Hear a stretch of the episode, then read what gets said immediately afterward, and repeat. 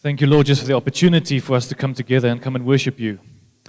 Holy Spirit, I really do pray that uh, you come and uh, come and take take whatever is being said and whatever is being read, and you come and make it real in our hearts. Come and open all of the right doors, and come and uh, you know, exemplify your word. May your word be the uh, be the thing that convicts us, and may your Spirit be the one that leads us to truth. Thank you. Amen. Amen. Hello, everyone. My name is Hainu. Lekker. Good to meet you.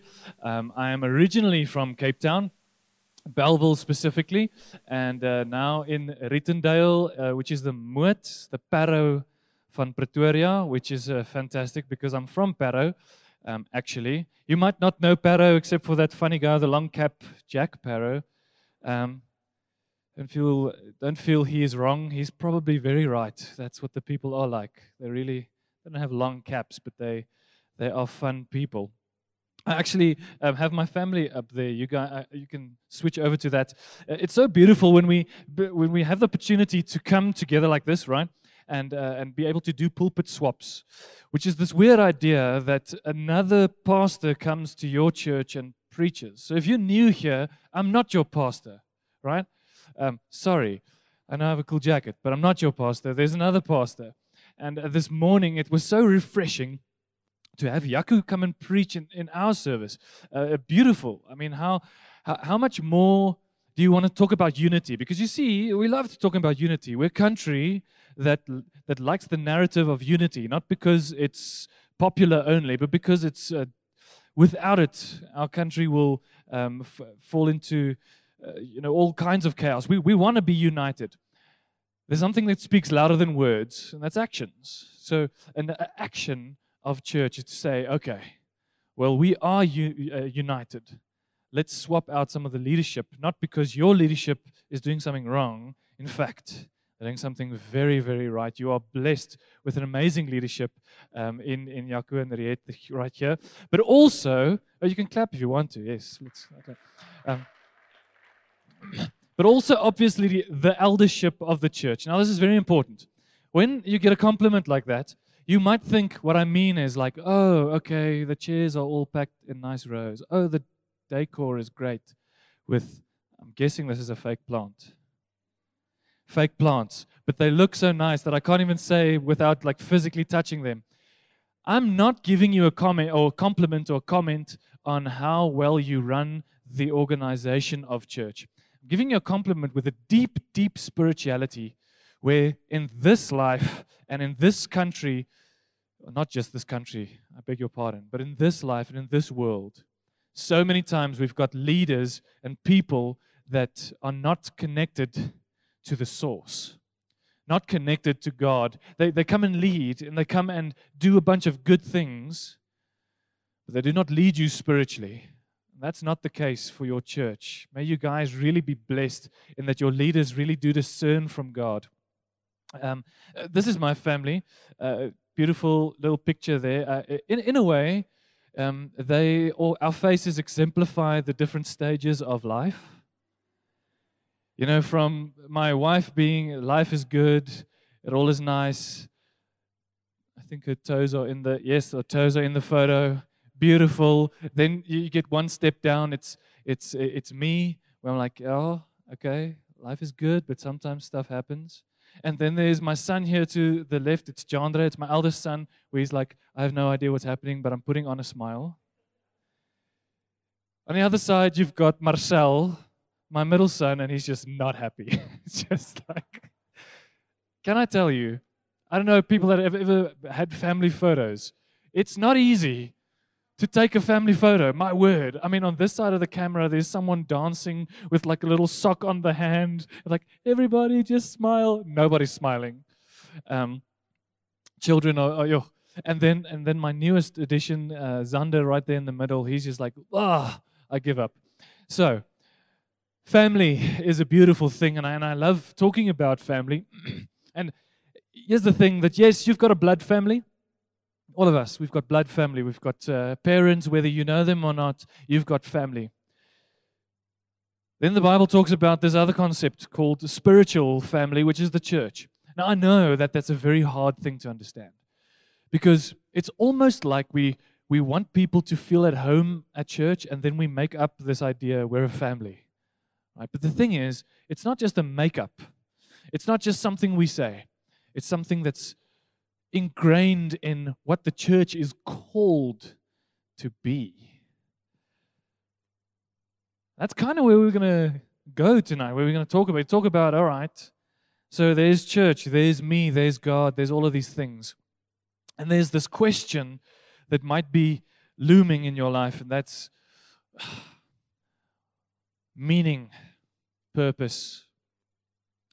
There's this uh, popular book. Well, the book wasn't that popular, but the movie was. It was called Hitchhiker's Guide to the Galaxy. I think you just jumped over it for a moment. By Douglas Adams. Uh, and if you might have seen this, this movie, it came out in the early 2000s. The book starts off with this idea, with this uh, celestial beings, these, these two people, and they want to know what is the answer to the ultimate question meaning of life, purpose, and everything, everything else. And what they do is they actually build the supercomputer uh, to, to, to you know, give them this question. They build the supercomputer, the computer. Um, uh, they, they go up to the computer and they say, okay, hey, computer, the computer's name is Deep Thought. And they say, Deep Thought, what is the answer to the ultimate question? What is, what is the answer to life, meaning, purpose? And uh, the computer tells them, We'll come back in seven million years and I will tell you the answer. Funny, haha, and what happens? They actually come back seven million years later to the computer and they get there and they, they rock up to the computer and they're like, Hey, listen, computer, lekker, it's been seven million years. All right, tell us the answer life, meaning, purpose. And the computer tells him, I've got an answer for you, but you're not going to like it.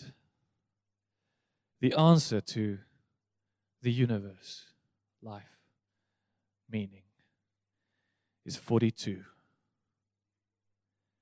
And then there's the silence in the movie and in the book as you're reading it. You're like, what? Did I, did I miss the question? And then these two beings tell the computer, no, no, we've been waiting seven million. years. You can't just give us 42. What, what, what do you mean? The computer says, listen, I mean, you didn't even give me a question to start with. What is that question? There's no, what's the question? I don't even know what the question is. And these two beings tell the computer, all right, all right, tell us then, what is the ultimate question? Give us the question. And the computer says, all right, I'm going to build a program that's going to give you this answer. And the entire book, the entire movie is then laid on this question. And then, uh, spoiler alert, okay, that means close your ears now if you don't want to hear this. What happens in the movie is the human race is the experiment, and because of the human race, it gives the answer to life. Um, but it's kind of a, it's kind of one of those questions that I promise you you've had, right? Now, whether you're a Christian or not, we sometimes wake up, oh, what is my meaning? Well, what am I supposed to be doing? I mean, my word, friends. You wake up in the morning, you're like, oh, I, I hear you, God, and I, and I see your Bible, and, and, and I believe in you, and I go to church, but what am I supposed to do in this life? What is my meaning? What is my purpose? Where am I going? And you see, we sometimes treat God like Mr. Miyagi, you know, the guy from Karate Kid, that kind of gives you this vague answer, but doesn't give you, you know, like wax on, wax off. He doesn't give you the answer. He, he plays games with you. But the thing is, God doesn't play games. God does give an answer. God calls us in multiple scriptures, and we're just going to go to one tonight, one scripture. You can actually ready yourselves. We're not going there yet, so don't, uh, you don't have to, but we're going to First Peter 2. So if you've got your Bible with you, go there right now. I'll keep on speaking. If you've got your phone with you, go there right now. I'm going to read with you. Um, you, you, know, we, we live in a world where um, we don't know what that's, where we ask this question What is the meaning? What is the purpose? You see, in this world, we've got this survival of the fittest type of vibes, Darwinian evolution tries to give you meaning, but, but it really doesn't. And what happens is we as individuals, what happen, we, we give ourselves meaning then, right? So I don't know who's going to give me meaning. So I give myself meaning. Um, I, I self love, and, and I and I all of the movements in the world kind of come back to that idea. You know, chauvinism, the oppression of, of well, women in that case, uh, feminism. I mean, it's I as an individual, we as the woman, we need to rise up. We need to, you know, if no one's going to fight for us, we're going to fight for us. Gnosticism uh, is, is this idea where your, your, your body is evil and your spirit is good. So deny your body and give your spirit, accentuate the spirit. And it, we all try to give meaning, but we seldomly really turn to God. Seldomly turn to God. There's a there's this idea that you were never meant to be a Christian or a God believer, a, a Christ follower. You're never meant to be that on your own. The world teaches us individualism. And although God loves us individually, I hope you're not hearing me wrong now. I'm not saying to be an individual is wrong. I'm saying finding your identity as an individual will give you a half measure. You'll go through this life only having half truth.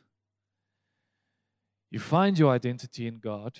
Yes, I'm giving the answer. I mean, there's the answer before I started preaching. So you're going to find your identity in God. The answer. Thank you. Let's pray.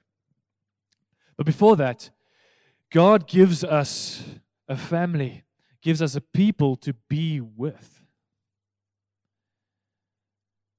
Here's a very hard truth you will struggle to find identity and purpose in this life if you're always going to try and or chase it from your individuality. You need a body. Bible talks about this all the time. You need a body. The eye needs a body. The ear needs a body. And that's where we're going to kind of get to. My um, last night, we decided to. there was um, there was some European rugby on. So I'm gonna I'm gonna watch some of that. We took out the braai, and we uh, and I actually took the braai uh, out from our braai area, which is under shade area, and I took it to the sun on the other side of the house. Took out the braai, put it there. Um, uh, got the you know all, all of the charcoal, everything, lighted the fire. It's on. It's happening. I go inside, and uh, I start w- watching a game. And I come outside and I see that the entire fire has been, all, all of the coals have been scratched open. Like, my word, no, it's never to burn. It's never to get hot enough. So I have to like get it together again. And I go inside and I sit by the television and I at some stage go out again and all of the coals are scratched open again. I'm like, okay. This is the work of an intelligent being and not God in my son, Marcel, with a stick. And every time I come outside, he hides, like hides in the bush. And every time I go inside, he comes out with a stick and he, he separates all of the coals. Now, if you've ever braaied before, here is the if you might be a lady and you haven't really like done a braai from start to finish. When you start off, you want all of the coals to be in one spot.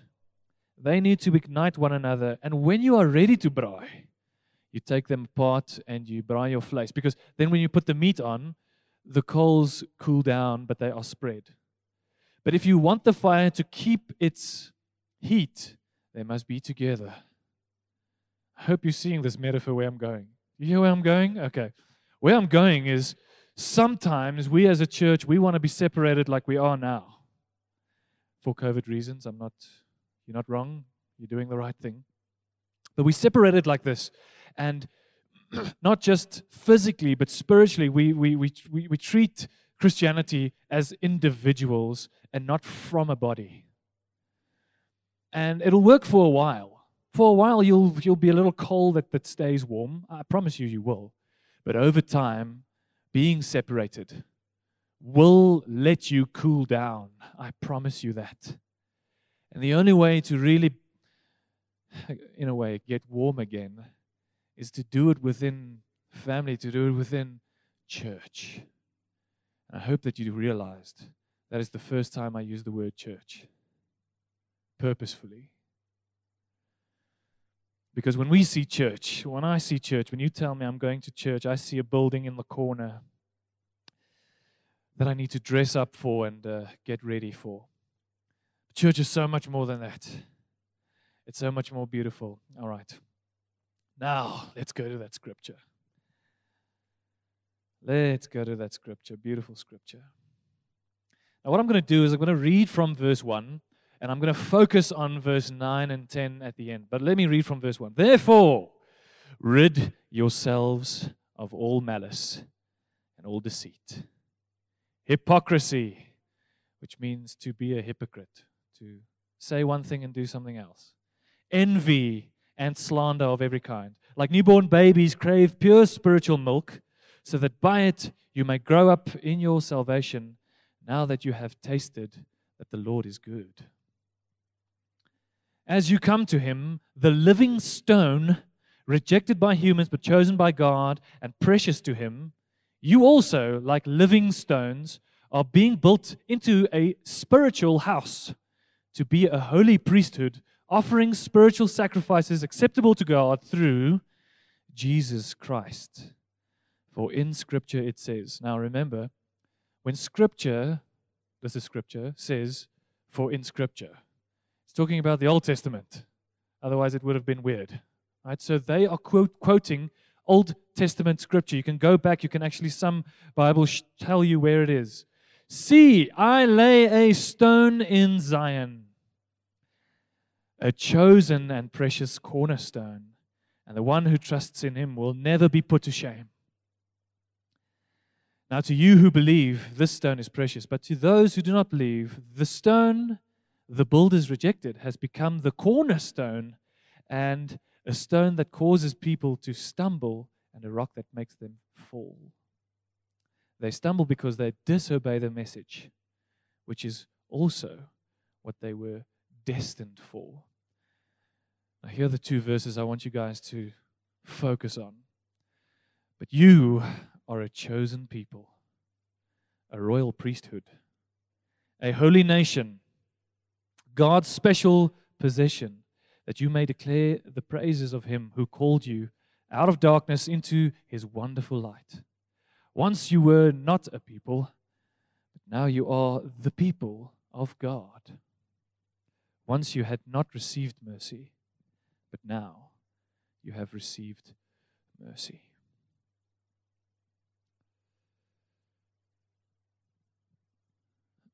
All right, maybe let's first watch that. Uh, let's watch that first video if we can get that one up there. When I read this, I always think of this little video.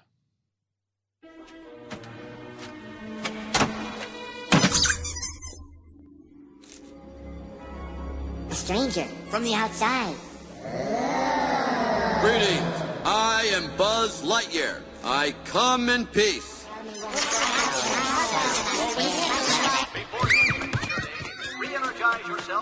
Slice of pepperoni. Now boarding counter three. This is an intergalactic emergency.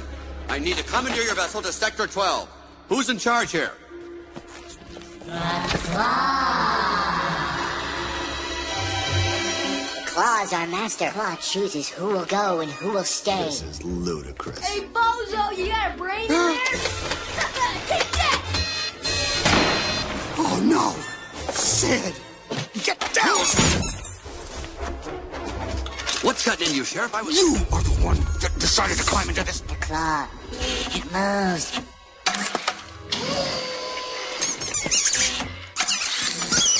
I have been chosen.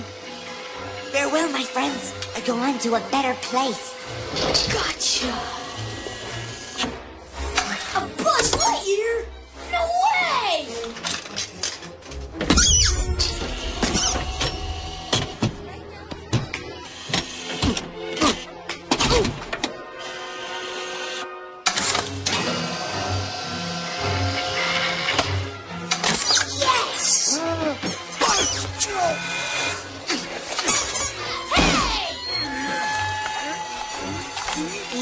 Chosen. Hey! Oh, what are you doing? By the claw. Stop it! Stop again, Salads! All right, double prizes! Let's go home and play.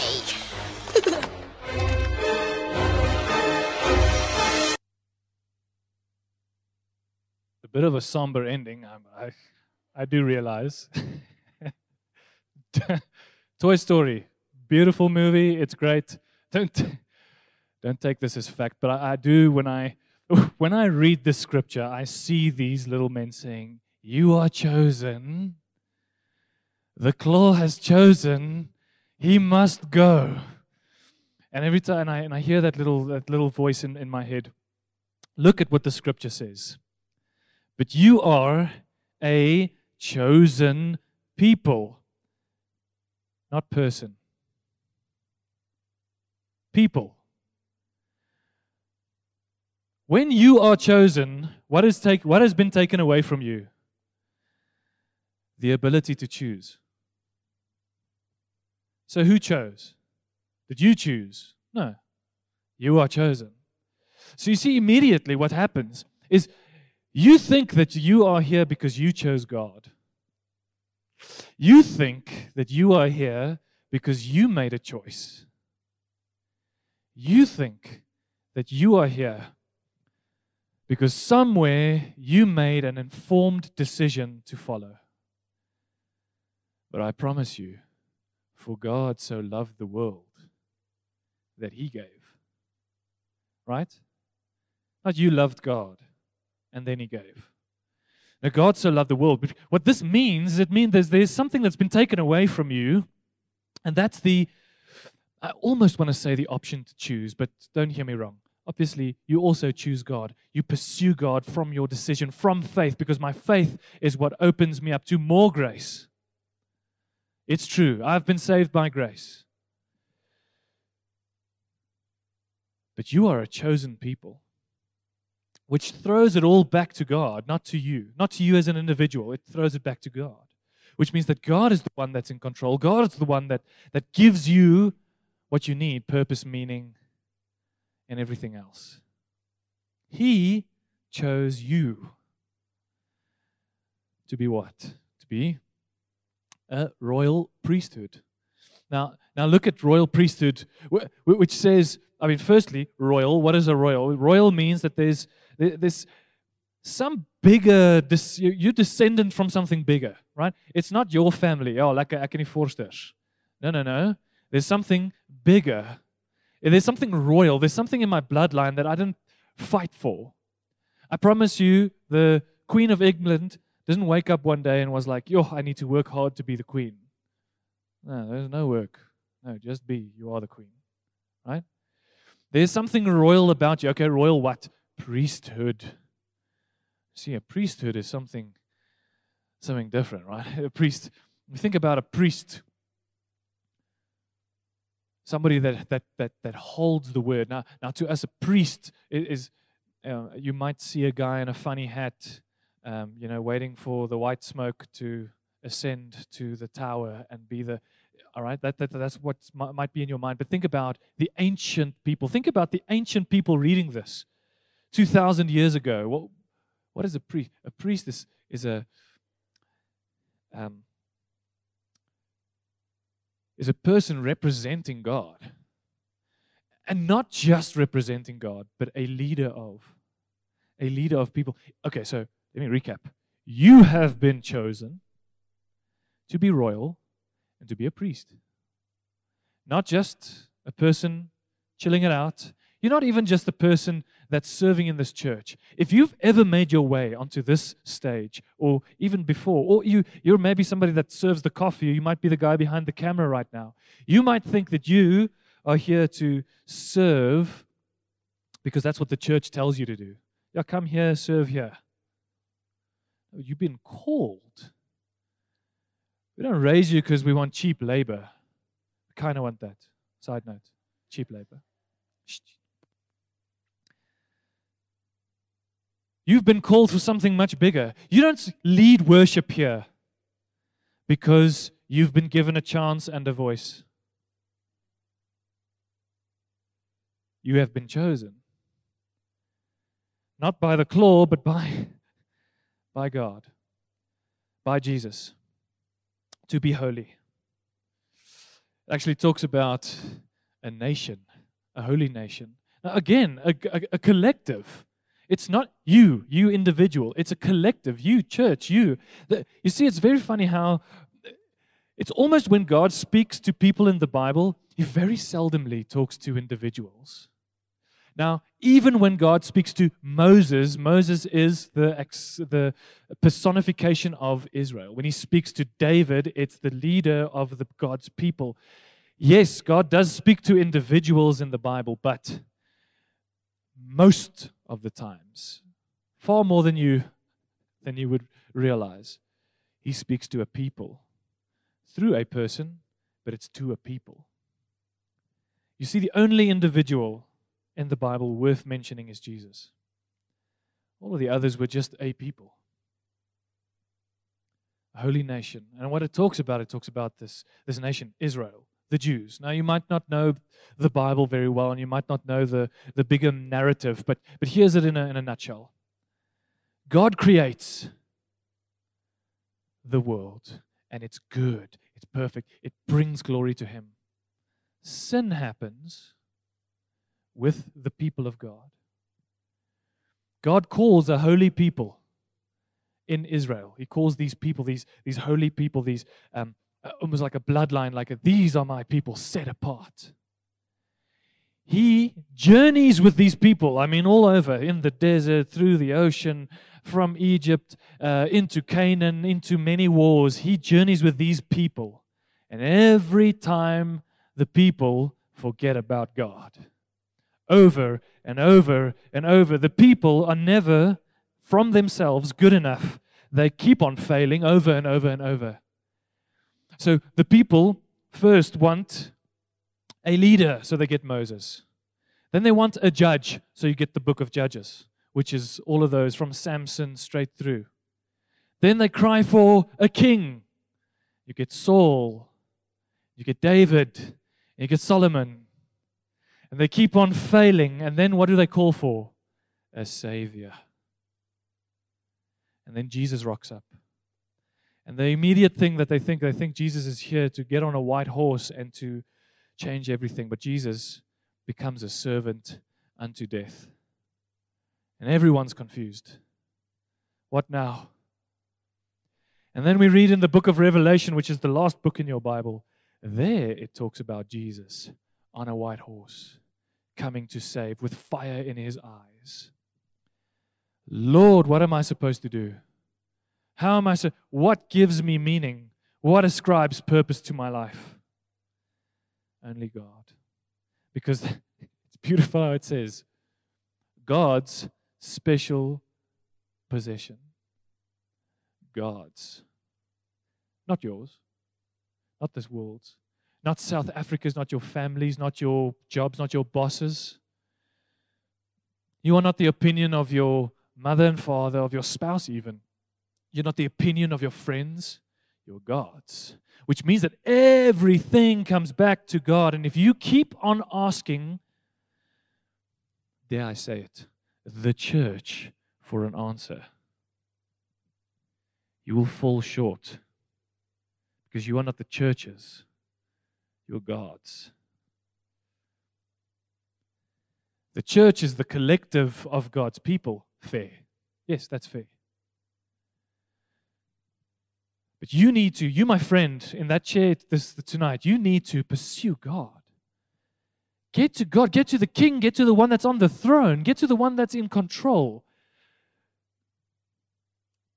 If we're going to miss God, we're always going to chase organization. We're always going to chase some leader, some uh, charismatic guy that's got all of the right words to say, and you're going to you're going to miss out because you are God's, not a people. You can go to the next uh, verse there, number 10. I'm skipping a few words. Once you were not a people, there was a stage where you didn't know God. There was a stage that you were, it felt far from God. You might be there right now. You might be there where they, it feels like God is very far. He's not hearing your prayers. There might be a wall, and you, it's like you pray into this wall, you pray into the ceiling. Now, here's the promise Once you were not a people, but now you are the people of God. How is that possible? How is it possible to become the people of God? Isn't this guy talking about the Jews? Isn't he quoting the Old Testament? Yes, he is, a hundred percent. But what he is saying is he's talking about you being brought near, not because of who you are, but because of whose you are. You've heard this many times. I think that's one of Yaku's favorite quotes, is it not? Yeah. Remember who is in control.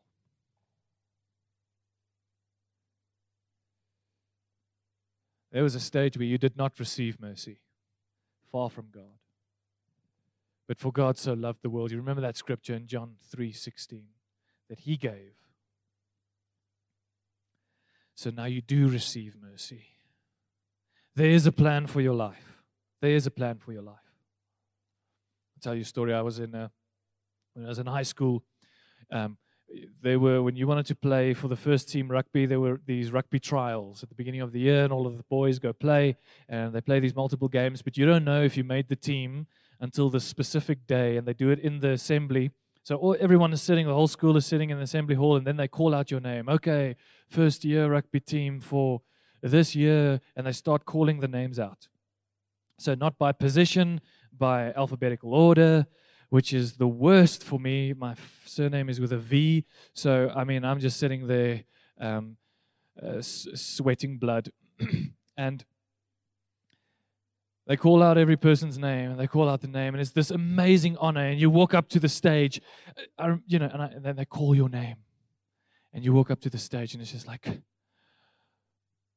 everyone is watching you, and you get a jacket, and you get socks and you get a little rugby broekie and it says your name and it says your number and you feel so honored and you stand there and you're like lord thank you for choosing me. thank you for choosing me. And and then the moment passes and then you realize oh my word i actually need to go play rugby now. Right? I need i've never oh now i have to go i have to go perform. I made the team now but now it's the time to shine now somebody's going to come and watch what I'm going to do. Now somebody's going to see my missed tackle. Now somebody's going to see me pass the ball terribly or kick it away. Or now somebody's going to see someone tackling me to the end of my life. Now you see, many times in, uh, let's call it prosperity teaching, somebody tells you, there's a purpose for your life. There's a purpose for your life. There's a purpose for your life. And you hear that and you're like, oh, thank you, Lord. Yes, there's a purpose. But here's the thing step into your purpose step into. It's beautiful to get a little rugby broekie with your name on. But it's something completely different when you have to go play the game. And God is calling us out of passivity, out of just the chair, out of just, oh, I feel good in my heart, to an action, to become the church. Now, here's something you need to realize that the church is not the mission. You, you know, like, okay, everyone, let's go. Let's go find all of the lost people. Yeah, let's go. Let's go. Lost person. Hey, hello, my name is Hainu. Are you lost? Yeah, okay, cool. So, l- listen, bro, come to church. Yeah. The church is not the mission. The church is the vehicle for the mission. Yes. The church is not. The mission needs a church. But here's the kicker the church needs a mission as well. A church without mission is just a bunch of disobedient Christians chilling out. So you need to understand that if you are in this church and if you call yourself a Christian, you are chosen to be a royal priesthood, a holy nation, and you've got a purpose. You've got a purpose to be part of the mission. So the church is not the mission, but the church is the vehicle for the mission. So therefore, I do not want to bring people to church. I want to bring the church to people, which is a completely different posture. Now, you might be hearing buzzwords like discipleship, I serve, equip the saints for the work of ministry. Before you ascribe to a buzzword the church calls you to, first get your heart aligned. Because a heart that's aligned already understands. Come closer. Come closer to where God can ignite you. Not just come to church to be filled with petrol, but let God ignite the petrol that's already there. Lots of you in this church, you have been equipped to bitter end. You have been anointed with oil that when you walk out of this door, you walk a little trail of like a like a snail trail of holy anointing oil dripping from your foreheads. I'm not calling you to be filled with petrol once more. I'm calling you to be ignited. Be ignited as a church. Tonight is the night you sign up for whatever. Tonight is the night you start worshiping with your finance. Tonight is the night you start taking away the walls between you and other people and you go have a conversation tomorrow morning at work, at campus. Tonight is the, there's there's a line drawn in the sand because you have been chosen. You do not dictate the rules, but Christ does. And I want to end with this. Where are you? Is it time to come closer to all of the other coals in the fire? Is it time to come to the end of yourself? Is it time for Christ to come do a new work in you?